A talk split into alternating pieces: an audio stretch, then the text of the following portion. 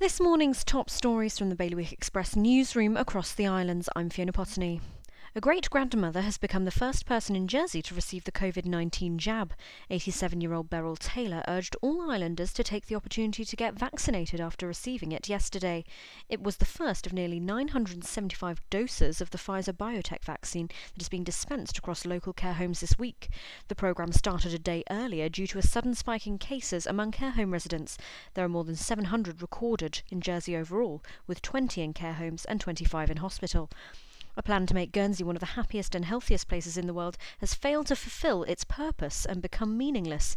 That's according to the Policy and Resources Vice President, who said that the strategy would now be subsumed by the post COVID Revive and Thrive economy plan. A number of Guernsey sports teams are struggling to find a new home after Sir John Loveridge Hall was deemed the island's new community vaccination centre. The state said, however, that it was working with the Guernsey Sports Commission to work this out.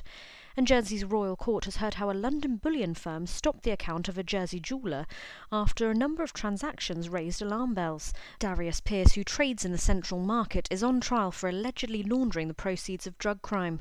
It continues today. For more on all these stories, visit bailiwickexpress.com. Your weather now sunny spells soon fading and turning cloudy with showery rain arriving later, and a top temperature of 12 degrees. That's the Bailiwick Radio News.